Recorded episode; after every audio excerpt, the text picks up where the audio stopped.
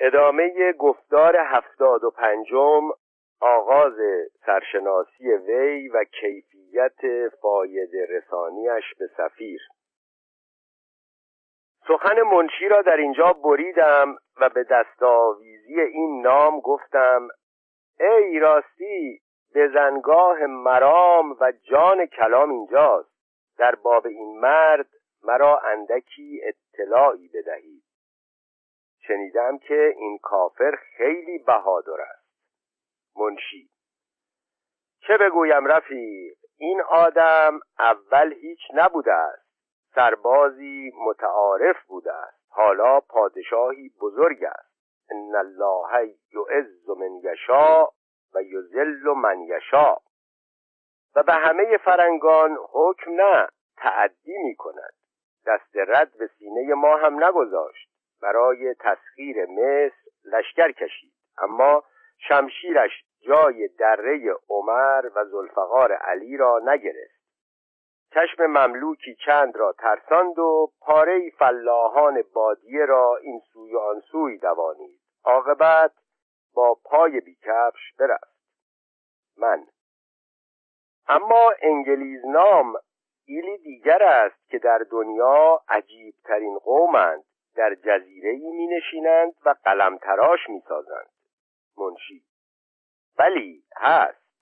و در میان فرنگان اینان از دیرگاهی باز سر بر آستانه دولت علیه دارند و پادشاه جمجاه ما ایشان را با عز و جاه می دارد از حیثیت قوت دریایی فائق بر همه جهانیانند و ساعتشان بینظیر است.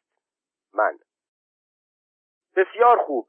اما از حکومتشان چه شنیده ای؟ سلطنت ایشان آیا به جز پادشاهی عبارت از چیز دیگر هم هست؟ منشی. بلی من سررشته کاملی در این باب دارم. اما من و تو از این چیزها چه می‌فهمیم؟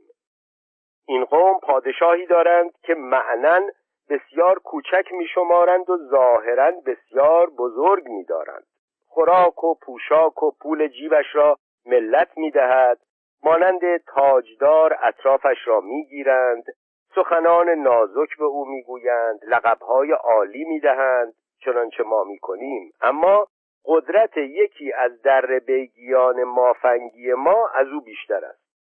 به یک وزیر نه بلکه به یک مجرم به هر جرمی که معاخذ باشد جرأت یک چوب زدن ندارد. تا چه رسد به فلکه؟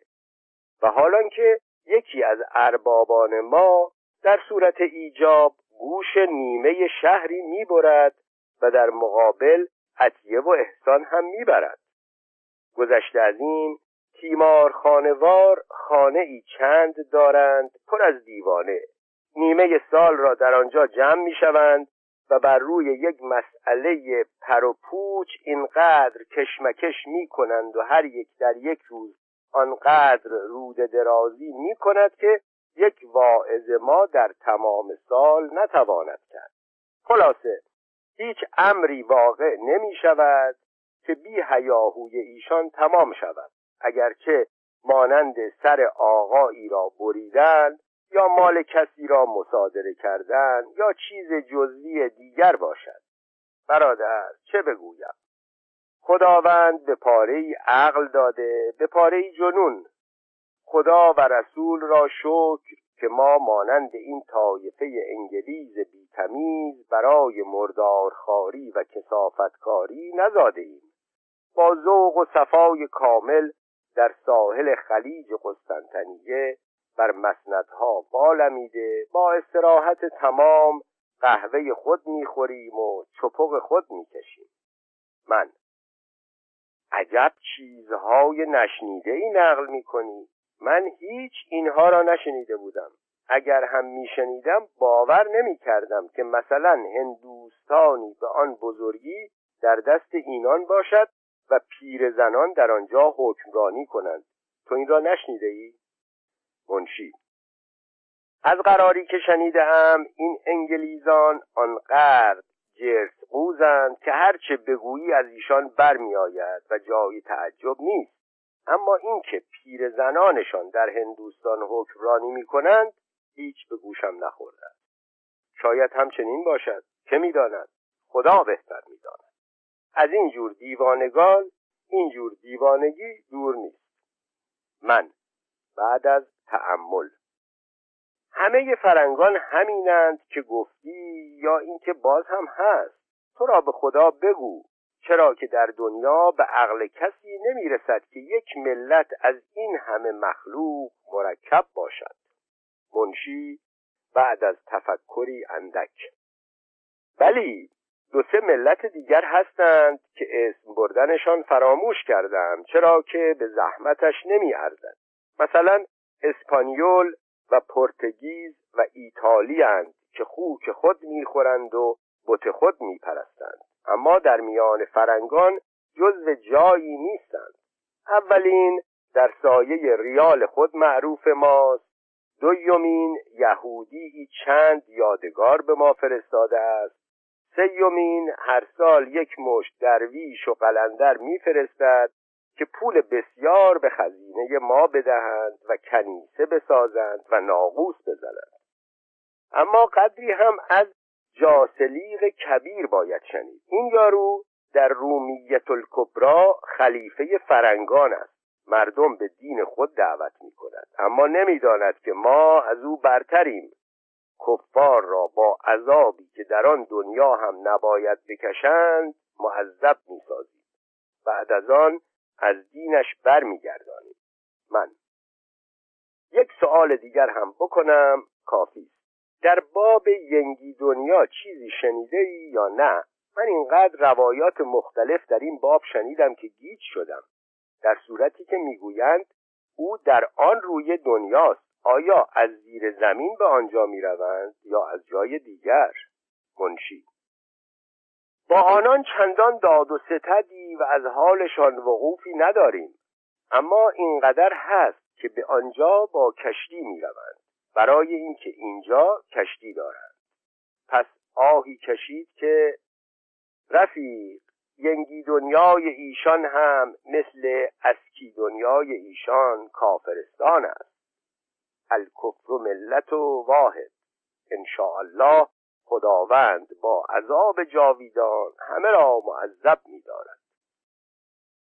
چون سخن به اینجا رسید منشی اظهار عجز نمود و قلم را سر بشکست. قدری هم از دره و تپه بی زحمت افاده و استفاده صحبت داشتیم. پس قهوه دیگر خواستم و با وعده ملاقات جدا شدیم. گفتار هفتاد و ششم نوشتن حاجی بابا تاریخ اروپا را و برگشتن او با سفیر ایران. استفتاح عالم سیاست را با آن همه اطلاعات مکتسبه به نزد سفیر برگشتم. بسیار حز کرد. در مدت اقامت در استانبول برای کسب وقوف به این سوی و آن سوی میفرستاد. تا اینکه به زعم خود چندان موضوع که به نوشتن تاریخ فرنگستان کافی باشد به دست آوردم. چه پادشاه در کتابچه خود چنین امر فرموده بود.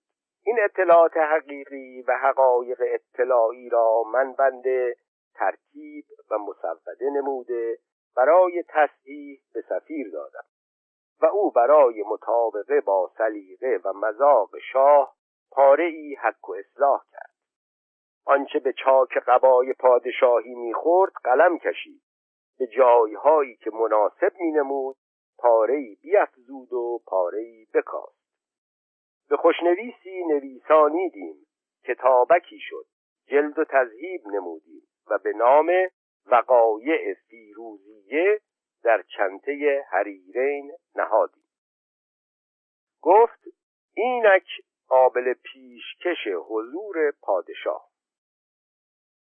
میرزا فیروز بعد از انجام خدمات محوله آلزم ایران شد و تعهد بردن من با خود و در آنجا به خدمتی از خدمات دولتی گماشتن کرد که آدمی چونین پر از همه گونه اطلاعات فرنگستان بر ما لازم است تا با سفرای ایشان در تهران به جوال توان رفت. تکلیفی به هزین به من نمی‌توانست کرد که از ترکان و از شهرشان سیر شده بودم. هر وقت شکر لب به خاطرم می آمد از تلخگامی خودداری نمی توانستم حکایت ملاباشی تهران کهنه شد رفت. شنیدم که ملا نادان را هم به دم خمپاره نهادند. زن ملاباشی که به دست کردان افتاده بود دیگر روی تهران ندیده بود. عبدالکریمش کذالک به نوعی که ترس اعاده صد تومان نبود. نسخچی باشی هم بعد از گرفتن ملا نادان حیوانش را گرفته پس با خاطر جمعی به تهران رفتن و خودی نمودن می توانستم. به اعتقاد خودم احتمال نداشت که کسی دست به ترکیبم بزند. چرا که البته یکی از بزرگان برای حمایتم پیدا می‌شد خلاصه عذر نرفتن در میان نمی‌دیدم. وانگهی همین که می‌دانستند نوکر پادشاه هم با همه تقصیر بی تقصیروار کلاه را کج نهاده به هر جا می توانستم رفت. با این مقدمات به تدارک راه پرداختم. اما پیش از رفتن خواستم به رغم حالت اولین به همشهریان سرایی دیدنی کرده و تشخص و جلالی فروخته باشم. می‌دانستم که از وابستگان سفارت بودنم را می‌دانند. از بیاعتنایی ایشان دیگر خوفی نبود. بنابراین همه با چاپلوسی با لقب آقا و میرزا و سرکار و جناب خطابم نمودند و با الفاظ رعایتآمیز از قبیل سایه شما کم نشود عمر و دولت شما زیاد از مرحمت سرکار از لطف عالی و سایر تعبیرات هم پذیرفتند. هر که اینها را میشنید هیچ باور نمی‌کرد که از دهان مردمان دو ماه پیش از آن باشد بلکه برعکس کسی که از مرحله بیخبر بود گمان می‌کرد که من جان بخش و جان ستان ایشانم. اما در وقت ودا پیر عثمان را دیدم که باز به همان نوع که با پسر حسن دلاک اصفهانی معامله می‌کرد می‌کند. اظهار دلسوزی و مهربانی کنان گفت فرزند برو. خواه اسیر ترکمان و خواه سوداگر چپق و خواه شوهر شکرلب. خواه نوکرباب در خانه پادشاه باشی. هر چه باشی دعای خیر منت به همراه است. خدا خوبت کند و توفیقت بدهد. پس سفیر با اذن حکومت عثمانی و تشییع دو سه فرسخه جمعی کثیر از ایرانی از طرف اسکدار بیرون آمد.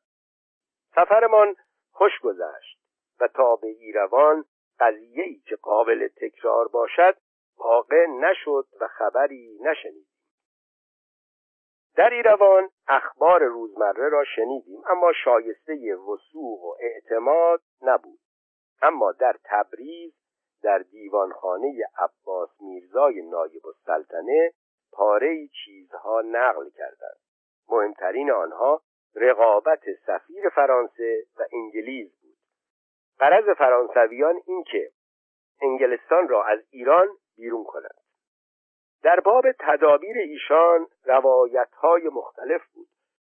همه ایرانیان در تعجب بودند که این پدر سوختگان چرا با این همه مخارج این همه راه را آمده در تهران به سر و مغز یکدیگر می‌زنند. اینک صورت محاوره و گفتگوی ایشان.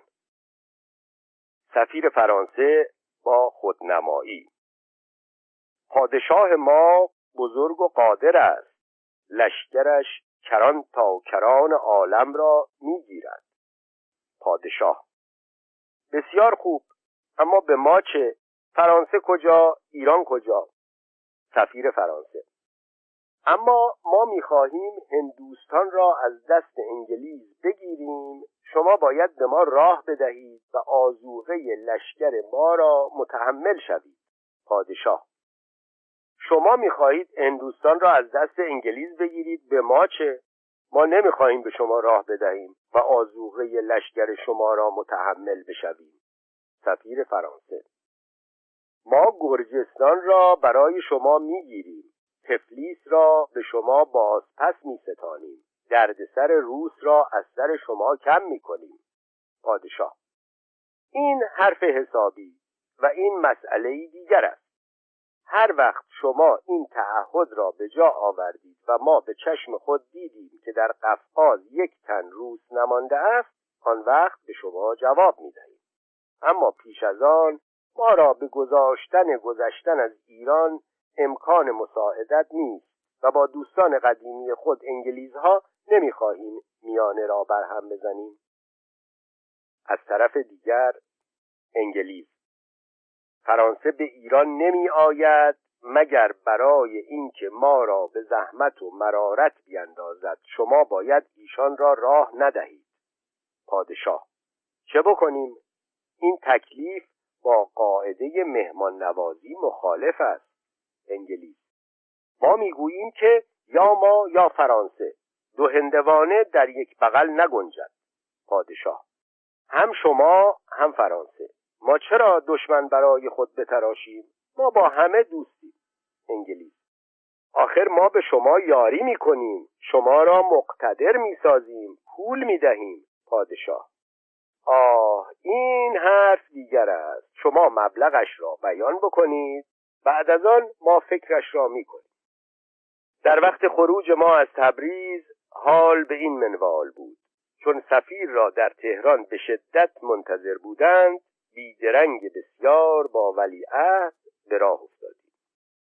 در سلطانیه از دور قافله دیدیم که به ایرانی نمیماند.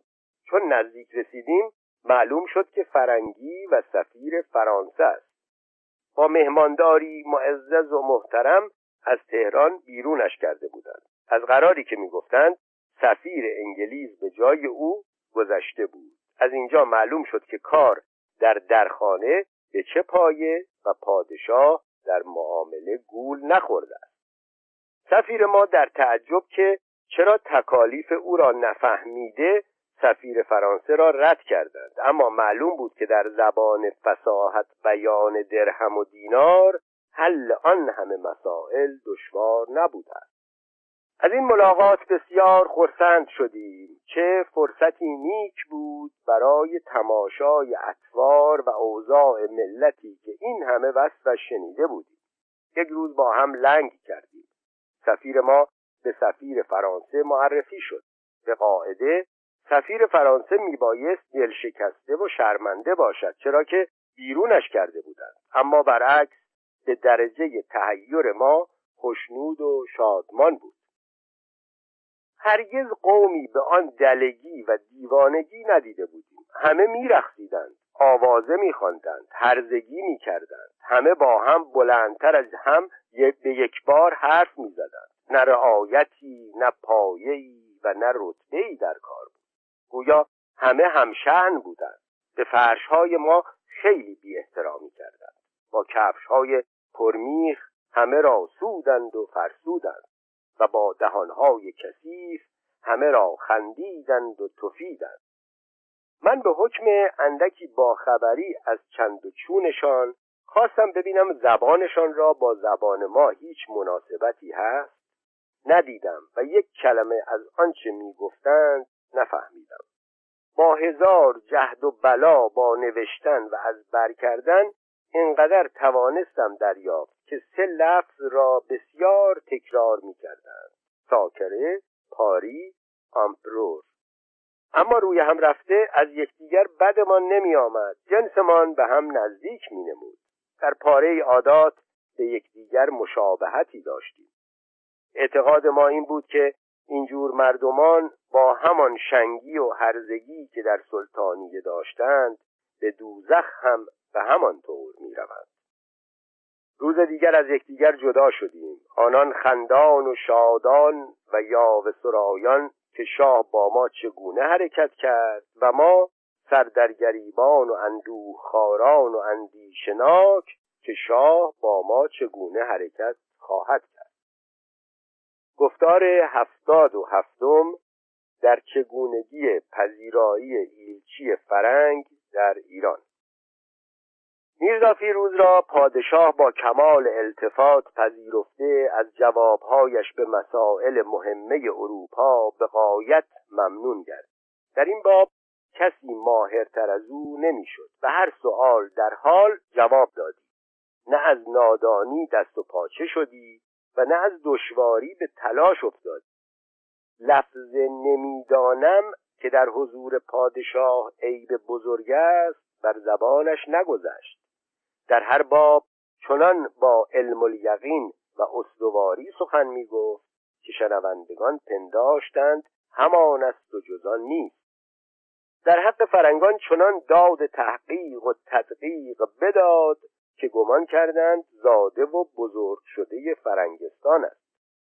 از آنجا که من هم به میرزایی او مشهور و به خبر پژوهی و سررشتهداری فرنگستان معروف و در تاریخ نویسی با او مشترک بودم از این افتخار بی بهره نماندم. اگرچه به قدر وی بی باک و بی پروا نه اما با او در جواب معقول دست و پایی می کردم اما بسیار دقت می بایست که حرفهای آقا و نوکر مخالف نیفتد و مشتها وا نشود. سخنان ما جهان دیدگان کرامت بود و معجزه و چه خوش گفتهاند. در دیار بیزبانان هر نوا کاید به گوش گرچه صوت خر بود آوازه خونیاگر است. ایلچی انگلیس چند روز پیش از ما به تهران رسیده با اعتباری که سگی نجس و پلید از خلیفه مثل هارون و رشید پذیرفته شود شده بود. عوام ناس از این معنی دلتنگ و ملایان در لند و لند که این همه احترام بیمعنی تقصیر خود ماست که برای خود در این دنیا عذاب دوزخ میتراشیم. در وقت ورود در رهگذارش گاوها قربان کرده و جا به جا نقلها نصار نموده بودند. امتیاز شیپور زدن در وقت سواری که خاصه پادشاه است به او احسان شده بود. پس از آن در مهمان نوازی سرمویی دریغ نداشته خانه یکی از خوانین به نام منزل دادن به او قصد و تمام اسباب و فرش و ظروف آن خانه را از همسایگان به زور گرفتند.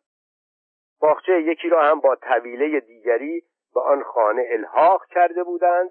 به صدر اعظم حکم شده بود که در مدت اقامت ایلچی در تهران خرج مطبخش از جیب او باشد و چنانچه در این مواقع معتاد و متعارف است پول خلعت و شالش را از بر آن گرفته بودند.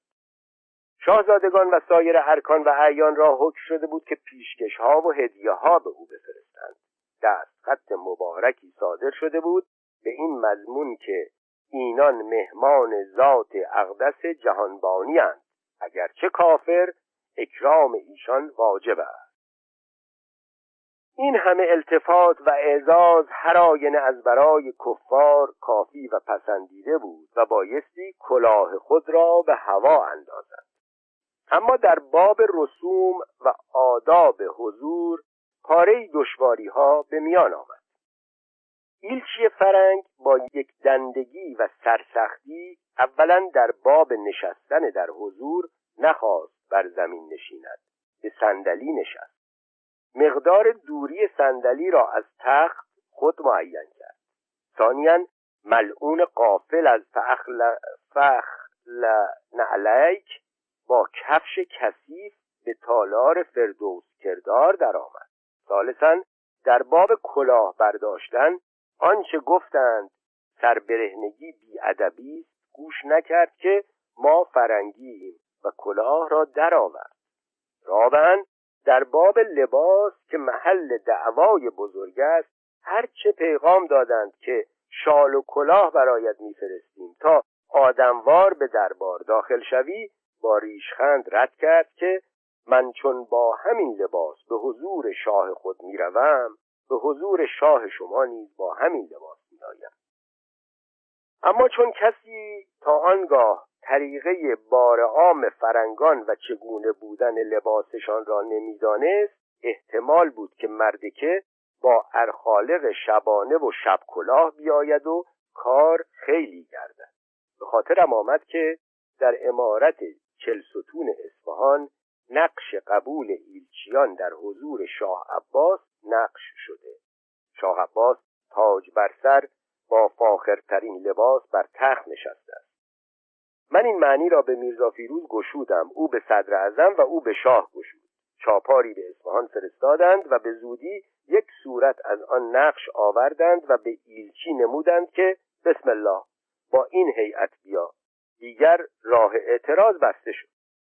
انگلیز ملعون چون آن نقش را بدید اینقدر خندید که کم ماند بترکد و گفت فهمیدم شما می‌خواهید میمون برخصانید خلاصه سخن لباس اینقدر دراز کشید که پادشاه به سطوح آمد و گفت با هر لباس که می‌خواهد بیاید به جهنم. سلام پادشاه بهتر از آن شد که از ملتی غیر مربا می‌تواند شد. تعجب کردیم که انگلیزیان با آن بی تربیتی چگونه آن همه تربیت را خرج دادند.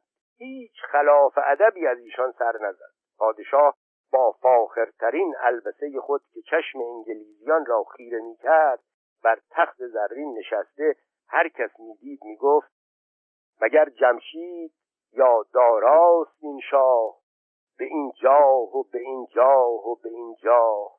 چون این شاهی که دیده بر سر تخت به این رخت و به این رخت و به این رخت. شکوهش باشد از نوشی روان بیش به این ریش و به این ریش و به این ریش.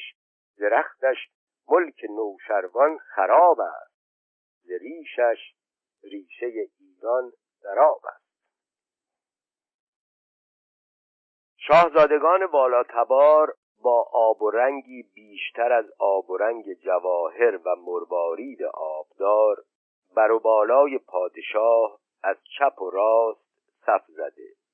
اندکی دورتر سه وزیر فلاتون تدبیر که هر یک مخزن عقل و معدن حکمت بودند با شال و کلاه و کلیچه ها بی حرکت مانند صورت پشت بر دیوار داده در پهلوی آنان غلامان فرخ پریوار فرشته کردار که به حمله عرش و خزنه فردوس میماندند ایستاده.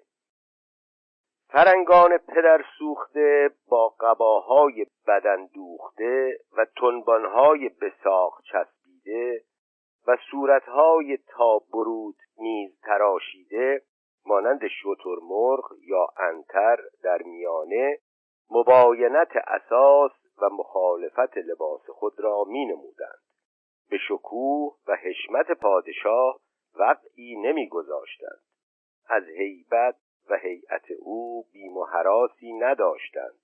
اما اطوارشان به عینه مثل اطوار ما بود. ایلچی خطبه ای خواند؟ با عباراتی چنان عوامانه و راست حسینی و با الفاظی چنان از فساحت و بلاغت و صنایع بدیع آری که گفتی از سربانی با شتربان حرف می‌زند. خدا پدر ترجمان ما را بیامرزد وگرنه پادشاه را شاهنشاه شرق و غرب و قبله عالم و عالمیان هم نمی‌گفتند اگر بخواهم فرق اوضاع و اطوار باطنی و ظاهریشان با ما بنویسم قلم و دواتی جاویدی در کار است. گروهی از اغلای ما به حکمت استدلال می کردند که این همه تفاوت باید از تأثیر آب و هوای اقلیمشان باشد که تیره و تار و پر از رطوبت و بخار است. چگونه می‌توان در میان دو قوم قیاس مشابهت و مشاکلت کرد که یکی از آب محاط است و روی آفتاب نمی بیند و دیگری روز تا شام در آفتاب می اما علما به طوری ساده تر و به عقل نزدیکتر تعویل کردند که این فرق از دینداری ما و بیدینی اینان است. اینان را نور ایمان در روی نیست. و دلشان از ظلمت الهاد و زندقه تیره است. و ما به حمدالله رویمان از نور ایمان منور و قلبمان از لوس کفر متحر است. اگر این ایلچی و همراهانش با همه ملت انگلیز مسلمان شوند هر آینه وسمت پلیدی و نجاست از ایشان برداشته شود. و شاید که از درکات جهنم رسته در درجات علیین بهشت برین با ما هم نشین شود. گفتار هفتاد و هشتم مورد التفات صدر اعظم شدن حاجی بابا و در حرکات موافق تب و مطابق حال او گردیدن. چنانچه گفتم برای کامکاری همه چیز به کام من میگشت و برای نامداری من همه چیز به نام من می‌شد. چون از اوضاع فرنگستان با خبرم می‌دانستند کارهای فرنگان را که در ایران بودند به من حواله کردند و به این واسطه با صدر اعظم و سایر ارکان دولت راهی و رابطه‌ای پیدا کردم. میرزا فیروز مردی بود توانگر به کسی احتیاجی نداشت. بعد از ورود به تهران از کار کناره کشید و چون دید که من راه گذرانی پیدا کردم حل کرد. در هر جا توصیف و تعریف خوشطبعی و کارآمدی من می‌کرد و من کوشیدم تا تکذیب او نکنم به طوری که به زودی بد و نیک و مسلم و غیر مسلم را در حق خود خیرخواه و راقب ساختم. طالعی که بی او هیچ نشاید کرد به گوشم می‌گفت شادمان باش که ناسازی ایام گذشت. صدر ازم مردی بود مدبر با سلیقه حراف عراف حاضر جواب. در نزد پادشاه حرفش در رو داشت.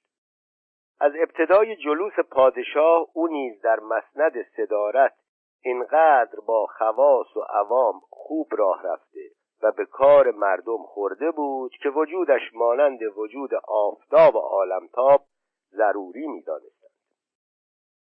و چون به کار فرنگان احتمام و اعتناعی علاهده می نمود لامحاله هر روز چیزی گفتنی یا شنیدنی با ایشان داشتی از این روی مرا پیغامبر پیغام آور سفارت انگلیز ساخت. از زبان ایشان به یکدیگر پیغام می بردم و می آوردم و گاهی نیز به مقتضای مقام و مناسب حال چیزی از خود علاوه می نمودم و تعریف این در نزد آن و تعریف آن در نزد این می کردم و خود در میانه محبوب طرفین واقع شدم.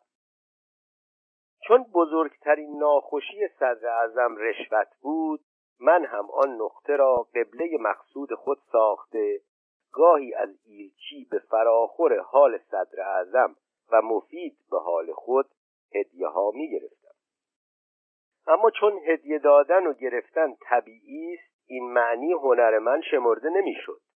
در دو سه کار عمده مرا واسطه قرار دادند و چنان خوب از عهده کار برآمدم که از آنگاه باز صدر اعظم با من از در التفات برآمد.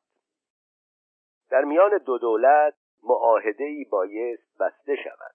صدر اعظم از جانب شاه وکیل مطلق و من از طرف او وکیل بلاعزل بودم و من با بیکارگی خود در چنان امور باز در میانه مانند سگی که در عروسی به خیال استخوان افتد به تکاپو افتادم. تا اینکه شبی مجلس خیلی دراز کشید. صبح صدر اعظم مرا به خلوت خاص خود که بجز محرمان خاصش را به آنجا بار نبود بخواست. هنوز در رخت خواب بود و تنها با بیتکلفی گفت حاجی پیشتر بیا. بنشین. حرف عمده ای دارم با تو بگویم. از این التفات متعجب و اطاعت امرش واجب به دو زانو بنشستم بی هیچ کنایه و استعاره گفت اوقاتم خیلی تلخ است. ایلچی انگلیز تکلیفهای ممتنع به ما می کند و چیزهای نشدنی می خواهد می گوید که اگر آنچه می‌گویم نکنید و آنچه می‌خواهم ندهید بیرقم را میخوابانم و از تهران می‌روم. از جانب دیگر پادشاه مرا تهدید می کند که اگر ایلچی دلازرده برود سرت را می‌برم. و حالان که در این کار پادشاه به تکالیف ایلچی هیچ یک تن در نمی‌دهد. حالا چه باید کرد؟ چاره این به چه می شود گفتم با رشوت نمی شود و نگاهی به او کردم مثل اینکه این لفظ را معنی دیگر است. وزیر گفت چگونه با رشوت؟ رشوت کجا؟ وانگهی این فرنگان اینقدر خرند که نمی‌دانند رشوت چیست. گوش بده حاجی. آنان هر چه می‌خواهند خر باشند. ما خر نیستیم.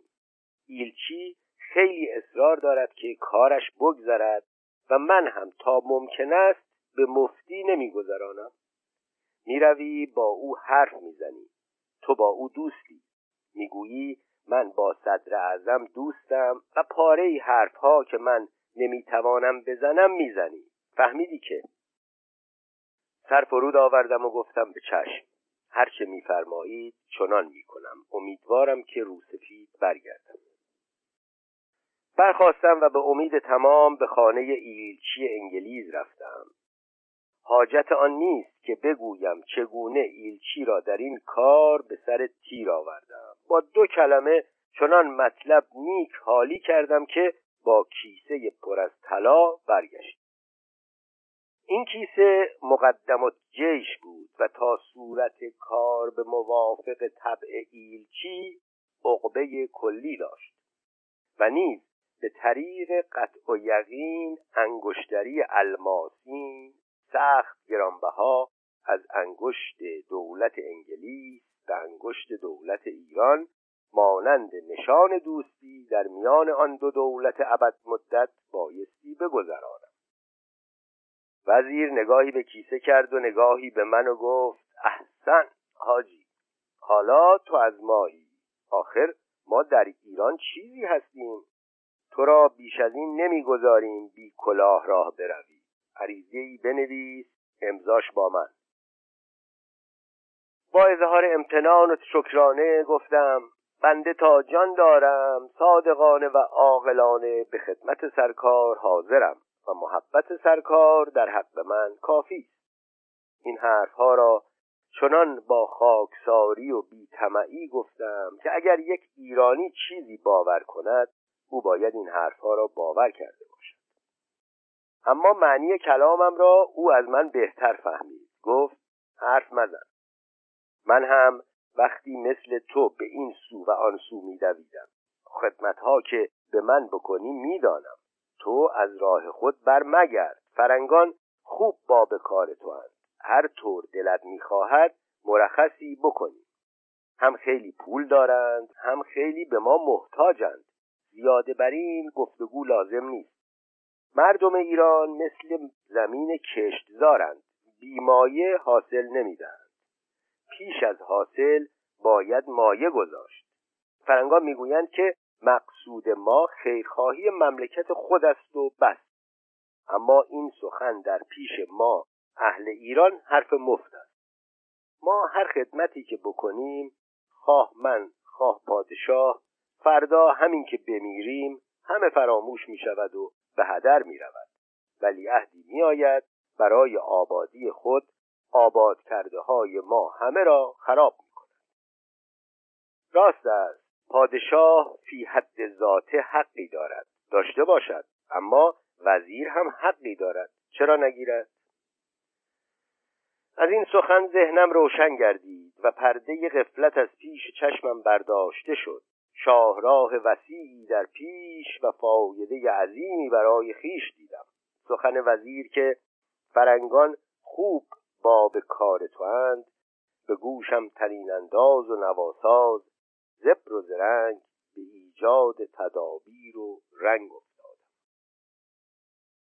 گفتار هفتاد و نهم در چگونگی به کار بردن اعتبار خود و از نو منظور نظر و التفات وزیر شدن. به هزار مرارت در شهر خود را محرم راز صدر اعظم قلم دادم. به انگلیسیان لامذهب حالی کردم که تا پای من در میان نباشد کار عالم به نظام نمی‌رسد. این تدبیر به زودی ثمره بخشید و طرفین با کمال خوشنودی مرا واسطه کار قرار دادند.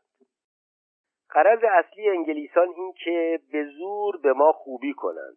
به جهت حصول این مطلب زحمت بسیار کشیده خرج بسیار نموده بودند. درد ما را بهتر از ما می‌دانستند و به درمانش بیشتر میکوشیدند. نمی‌دانم در ما لایق دوستی خود چه می‌دیدند که ما خود نمی‌دیدیم. با اینکه ما ایشان را بیدین و پلید می‌دانستیم. خلاصه این مرحله به من دخلی و به کارم ضرری نداشت. مقصود من اینکه آنان را به خود محتاج و خود را به ایشان لازم نمایم که لغمه چربی بودند و زحمت به هدر نمی‌رفت. گویا خواننده کتاب را در خاطر باشد. پیش از این ذکر حکیمی رفت که از جمله مداوات اختراعی خود می‌خواست آبل کوبی را هم انتشاری دهد. ولی خیال این کار از نظرها محو شد و باز طبیبان ما به سنت آبا و اجداد مانند ایام آبا و اجداد هر ساله اطفالی بسیار به عالم آخرت میفرستادند. با این ایلچی حکیمی دیگر آمد تا به ما نیکی کند و سخت رواج کار آبل کوبی کوشش داشت. از مادران کودک در بغل در در خانه او ازدهام غریبی می‌شد. به حکم تدبیری که اندیشیده بودم پیش از همه به فریاد و داد آغازیدم که چرا باید زن مسلمان به خانه نصرانی پای گذارد از برای هر چه باشد عیب است و قباحت دارد. در نزد صدر اعظم موشکی دوانیدم تا برای منع این کار قراولی بر در خانه حکیم گذاشت. از این سبب بازار و دل حکیم بشید من. حکیم باشی چرا چنین مکدری؟ از این زحمت چیزی به تو نمی‌رسد. وانگهی مردم هم قدر زحمت تو را نمی‌شناسند. حکیم. هیهات حاجی نمیدانی چه می‌گویی. این زحمت نه رحمتی که باید شامل حال همه جهانیان شود. اگر دولت ایران رواج این کار را در اینجا منع کند گناه این همه نفس که هلاک می شود و حالان که او می تواند نگذارد به گردن اوست. چقدر بیگناه که به هیچ و پوچ می میرد من. به ما چه؟ هرچه می‌خواهند بمیرند. زندگیشان به کیسه ما چه می‌رود تا چه رسد به مرگشان؟ حکیم. به کیسه شما این می‌رود که هرچه پول می‌خواهی به تو می‌دهم برای اینکه مداومت مرا نگذاری ضایع شود. پس به قرارداد نشستیم. برای بزرگ نمودن کار اشکالات بسیار باز نمودم. از آن جمله اینکه در رفع این کار مخالفت رای صدر اعظم است. باری رای صدر اعظم موافقت کرد. قراول برداشته شد. حالا بیا و ببین در خانه حکیم چه محشری و چه محشری از زنان گردید. و هرچه می‌شد کسی حرفی نمی‌زد. حکیم ناخوشی قریب دیگری هم داشت. مردگان مسلمان را شکم میدرید و پر و پا می‌برید و چون چشمش به نعش میافتاد جان می‌داد. در حیرتم که چرا مردم او را پاره پاره نمی کردند که مرد که این کسافتکاری چیست؟ من. حکیم تو را به خدا از دریدن شکم و بریدن اندام مسلمانان تو را چه فایده؟ حکیم. اگر بخواهم بگویم از ندریدن و نبریدن چقدر فایده از دست می رود محال است. اگر دست از این کار بردارم از دنیا و آخرت خود دست برداشتم و زحمتهای من به کلی هوا خواهد به سر هر مرده که به زیر تیغ من افتد فلان مبلغ می دهم به نوع و جنسش کاری ندارم. خواه مسلمان خواه ارمنی خواه یهودی همه در نزد من یکی. این سخن را درست به ذهن سپردم و در حقیقت آنقدر به رضای خاطر او کوشیدم که کیسم به سنگینی و اوضاعم و سر و دستگاهم به رنگینی روی نهاد. ایلچی نیز برای اصلاح احوال و حال و رونق مال و منال ما میل غریبی داشت و از بیان کیفیتی که در میان او و صدر اعظم واقع شد ناگزیرم و با کمال بیشرمی این بیت ها را به مناسبت مقام ذکر می کنم دلیر آمدی سعدیا در سخن چو تیغت به دست است کاری بکن. بگوی چه دانی که حق گفته به نه رشوت ستانی و نه اشوه ده. طمع بند و دفتر ز حکمت بشوی طمع بکسل و هرچه خواهی بگو. ایلچی می‌گفت که می‌خواهم محصولی ارزی به عامه ایرانیان تعارف کنم و در قبول آن توقع دستیاری از صدر اعظم دارم. و نمونه ای از آن خواستم تا بفرستم. هرگاه که در هوا بوی تعارف بودی بینی صدر اعظم بر هوا شدی. صبح تا شام بر سر این تعارف عام با من گفتگو می کرد که چه می توان کرد. عاقبت از بیصبری به جان آمد و خودداری نتوانست. از من شنیده بود که ایلچی ماهوت بسیار آورده است و چشم و ذهنش را به ماهوت دوخته بود. چون رسیدن نمونه تعارف عام طولی کشید صدر اعظم با خود اندیشید که بهتر این است که ایلچی به جای هدیه عام از آن ماهوتها قدری هدیه خاص به من بدهد.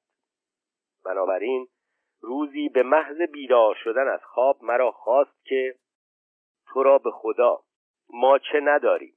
گندم، برنج، سایر حبوبات، انواع و اقسام میوه ها که این بیدینان در خواب هم ندیدند.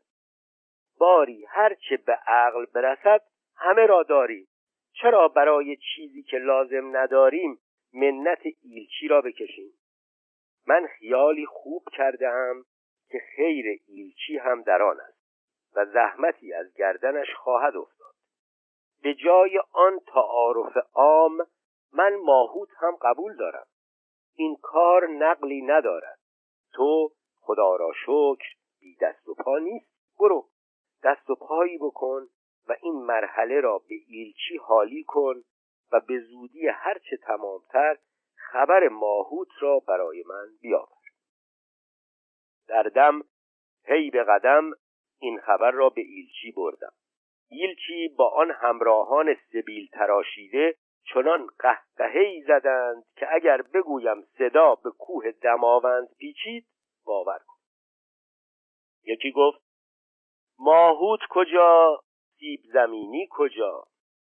دیگری ما می‌خواهیم به شما نعمتی سهل الوصول و ارزان انعام نماییم. دیگری معلوم شد صدر اعظم می‌خواهد لغمه شکم عامه را وصله دوش خود کند. اما ایلچی که باز در میانه عاقله ایشان بود بیدرنگ و با نزاکت امر نمود تا یک توپ ماهوت به من دادند و گفت عرض سلام بسیار به صدر اعظم برسان و بگو که مرا هیچ چیز از خیرخواهی اهل ایران باز نخواهد داشت. امیدوارم که باز آن تعارف عام را قبول فرمایند که در حق من نشانه التفات بزرگی با افتخار تمام و لذت بینهایت به جانب صدر اعظم باز آمدم این کار با آن کارها که گذشت و با آنچه بعد از آن روی داد همه دلیل بزرگی و زرنگی من شده مرا به مسابتی مورد عنایت صدر اعظم گردانید که همه رقیبان را کنار نشانده به راستی رازدار و ندیم و یار او گردیدم. خاتمه ظاهر شدن این که بدبختی از حاجی بابا دست برداشت و رفتن او به دیار خیش و مراجعت کردن بازی بزرگتر از آنکه بود. شرایط معاهده با گروه مشرکین در کار تمام شدن و قرار بر این بود که برای استحکام پیوند یکرنگی و یک جهتی میان دو دولت سفیری از ایران به لندن رود. بعد از امضای عهدنامه صدر اعظم مرا به حجره خاص خود خواسته گفت حاجی بیا حرفهای عمده با تو دارم. من تو را از آن خود می‌دانم. درست ملتفت شو چه می‌گویم؟ فلفور به تواضع و احترامات لازمه برخواستم گفت تواضع را بگذار و گوش کن. بد یا خوب کار ما با انگلیسیان گذشت. پادشاه به مطلوب خود رسید. سفیری باید به لندن بفرستیم. تو هم میدانی که ایرانیان بسیار کم دلشان می‌خواهد از ایران بیرون بروند. نمی‌دانم کرا بجویم که بیناز این خدمت را در عهده گیرد. یکی در زیر سر دارم که بیشتر از دیگران به فرستادن آن مایلم. و هم رفتن و دور شدنش از قبله عالم خیلی لازم است. این است که دلم می‌خواهد به رضا کردن آن کوشی. بیمهابا گمان کردم که منم اما سبب دور شدن از قبله عالم نفهمیدم. اما از نوید و افتخار این کار از جای رفته پیش رفتم و دامنش را بوسیدم که کمترین بندگان برای اثبات بندگی حاضرم. هر خدمتی که محول بفرمایید تا به پای جان هم برای به جای آوردن ایستادم. وزیر آفرین بر تو خیلی خوب گفتی. حالا بشنو. اینکه من در زیر سر دارم میرزا فیروز است. باد من فرو نشسته با شد و مد گفتم ولی وزیر حقیقت نفس الامر می‌بینم. این روزها پادشاه را به او خیلی میل است. مردی است عراف و حراف در چاپلوسی و ریشخندی استاد. اینقدر دروغ می‌گوید و امر را مشتبه می‌کند که پادشاه او را از همه بیشتر دوست دارد. که می‌داند این دوستی تا به کجا می‌رود؟ علاوه بر این می‌دانم که دشمن جانی من است. با اینکه در ظاهر خود را دوست می نماید اگرچه تا امروز از شیطانی و فساد هیچ کس نترسیده ام اما حالا نمی‌توانم گفت نمیترسم. اگر او را به نام سفیری از اینجا به فرنگستان دست به سر نکنم سرچشمه اضطراب و تشویش خود را بسته نخواهم بود. یک بار از اینجا بیرون برود. اگر برگردد انشاءالله بر نمیگردد. من کاری می‌کنم که دیگر روی پادشاه را در خواب هم نبیند من به این خیال افتادم که چه کنم تا در این شهر خیر من باشد. وزیر این که گفتم یک شق تدبیر من است. شق دیگر اینکه حاجی تو باید به نام منشی اولی با او بروی. دوست و معتمد منی. قرضهای مرا میدانی. از ورود این پدر سوختگان تا امروز از وقایع با خبری بنابراین این کار خلعتی است به بالای تو دوخته. اگر آنچه می‌گویم به جای بیاوری خدمت بزرگی به من کرده ای از آنجایی که کار سفارت از منشیگری بهتر بود خوشم نیامد.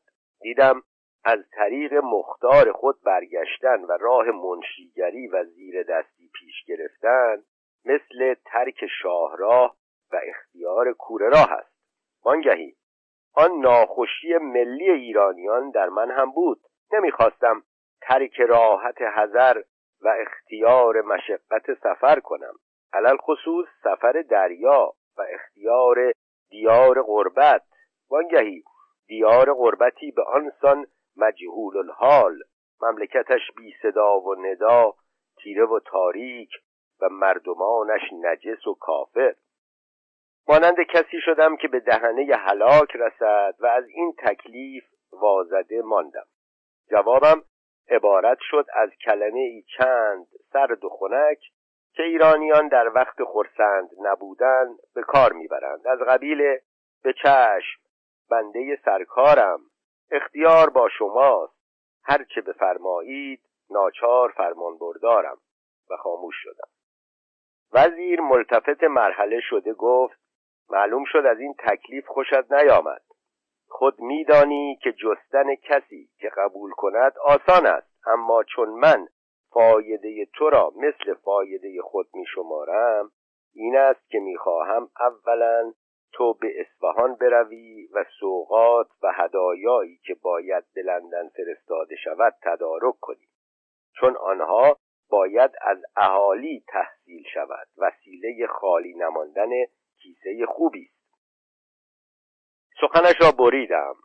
معاودت به دیار با آن پایه و اقتدار نه تکلیفی بود که رد آن بتوان. و جوابی دلیرانه دادم که به نمک سرکار و به سبیل مردانه شاه که برفتن حاضرم و حرفی ندارم. هر جا بفرستید. اگرچه به درک اسفل برای بیرون کشیدن فرنگان باشد می‌روم. وزیر باشد. در اول می‌روی و چم میرزا فیروز را می‌گیری که در ایران مانند تو کسی شایسته این کار نیست. اینقدر دانه منافع و مداخل و افتخار و توانگری و میل شاه و احترام من به او میپاشی که به دام بیاید و می‌گویی که بعد از معاودت خدا می‌داند که تا به کجا راه داری. اکنون هم رقیب داری. این کار را از دست مگذار. دیگر خود میدانی. باقی را بساز. این طور بکن ببین چطور رو دستت را می‌خورد. برو. خدا نگهدار. از پیش صدر اعظم بیرون آمدم. نمی‌دانستم در آسمانم یا در زمین. با خود می‌گفتم زهی سعادت. آنچه از خدای خواسته بودم رسید. با قبای سرفرازی و شمشیر توانایی و سوار بر خنگ شکوه به مملکت خود رفتن. زهی سعادت. ای آنکه روزی پسر دلاک را استهزا می کردی. اکنون بیا و معتمد شاه و امین وزیر را تماشا کن. ای سرهایی که در زیر تیغ من بودید زنهار به من فرود آیید که به جای تراشیدن قوه بریدن دارم. ای کسانی که مرا از میراث محروم ساختید گاه ترس و لرز آن است. که آن لغمه را ناپخته از گلویتان بیرون آرم. با این امراض و اغراض در کوچه هر که باد بغلم را می‌دید رم می‌کرد. تشخص از سر و صورتم میبارید. از همانگاه خود را می‌دیدم بر اسب یراق مرصع سوار خدم و حشم از پی دوان مهمانداران از میسره و میمنه مبارک بادگویان با بار و بنه داخل اصفهان می شدم باری به خانه میرزا فیروز رفتم. پیش از من ایلچی انگلیس نیت صدر اعظم را گشوده همین حرف در میان بود. اگرچه وابسته صدر اعظم اما باز دوست جانی میرزا فیروز بودم. از خبر همراهیم با او خشنود شد. از گذشته حکایت ها رفت و به آینده طرحها چیده شد. خندید که باز به یاد شکرلب نیفتی. گفتم زنهار او را به خاطر میاور که او مشک نیست و ما کرر تهو لا یتذبع پس به بهانه اینکه از حرف شکرلب میگریزم بگریختم. روز دیگر پادشاه به لفظ مبارک در حضور فرستادن میرزا فیروز را به سمت ایلچیگری بیان کرد و صدر اعظم به من وعده داد که به محض حاضر شدن فرمان پادشاهی تو باید به اصفهان بروی. چه لازم که در بیان تدارک سفر به خواننده دردسر دهم؟ او دلتنگ گردد و من شرمسار شوم. همین بس که بگویم به اصفهان رفتم. با هیئت آدمی متشخص و با امراض و اغراضی که یک ایرانی که در حب جاه زاده و بزرگ شده می‌داند و بس. کوکب سعادت خود را در اوج رفعت و اقبال و سهم ادبار خود را در اقصا درجه حزیز و وبال دیدم. از در و دیوار به گوشم ندا همی رسید که بر روی عمرت دری نو گشود. حاجی بابا پسر حسن دلاک با نام میرزا حاجی بابایی و صاحب منصبی شاهی داخل مسقط رأس خود شد. از این بیشتر چه می‌خواهی؟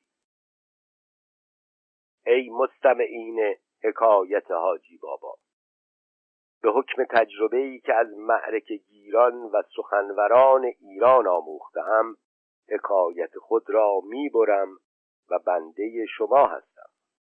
قرضم این که تا زر به ترازو نسنجید به خانه نبرید.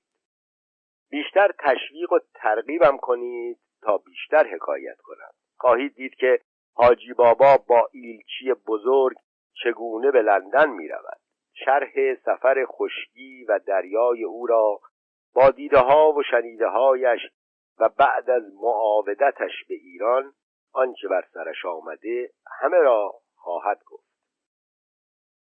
اما این را هم بگویم که معلف مانند آن درویش سیومین حاجی بابا هنوز طریقه طلبیدن شیء الله و تحریک رگ حرس و شوق خلق الله را خوب نیاموخته است تا از نتیجه کار مطمئن خود را دلیرانه به معرکه اندازد. به این روی با کمال شرمساری و خاکساری می‌گوید به خدا سپردیم. و سلام و خیر و خطاب.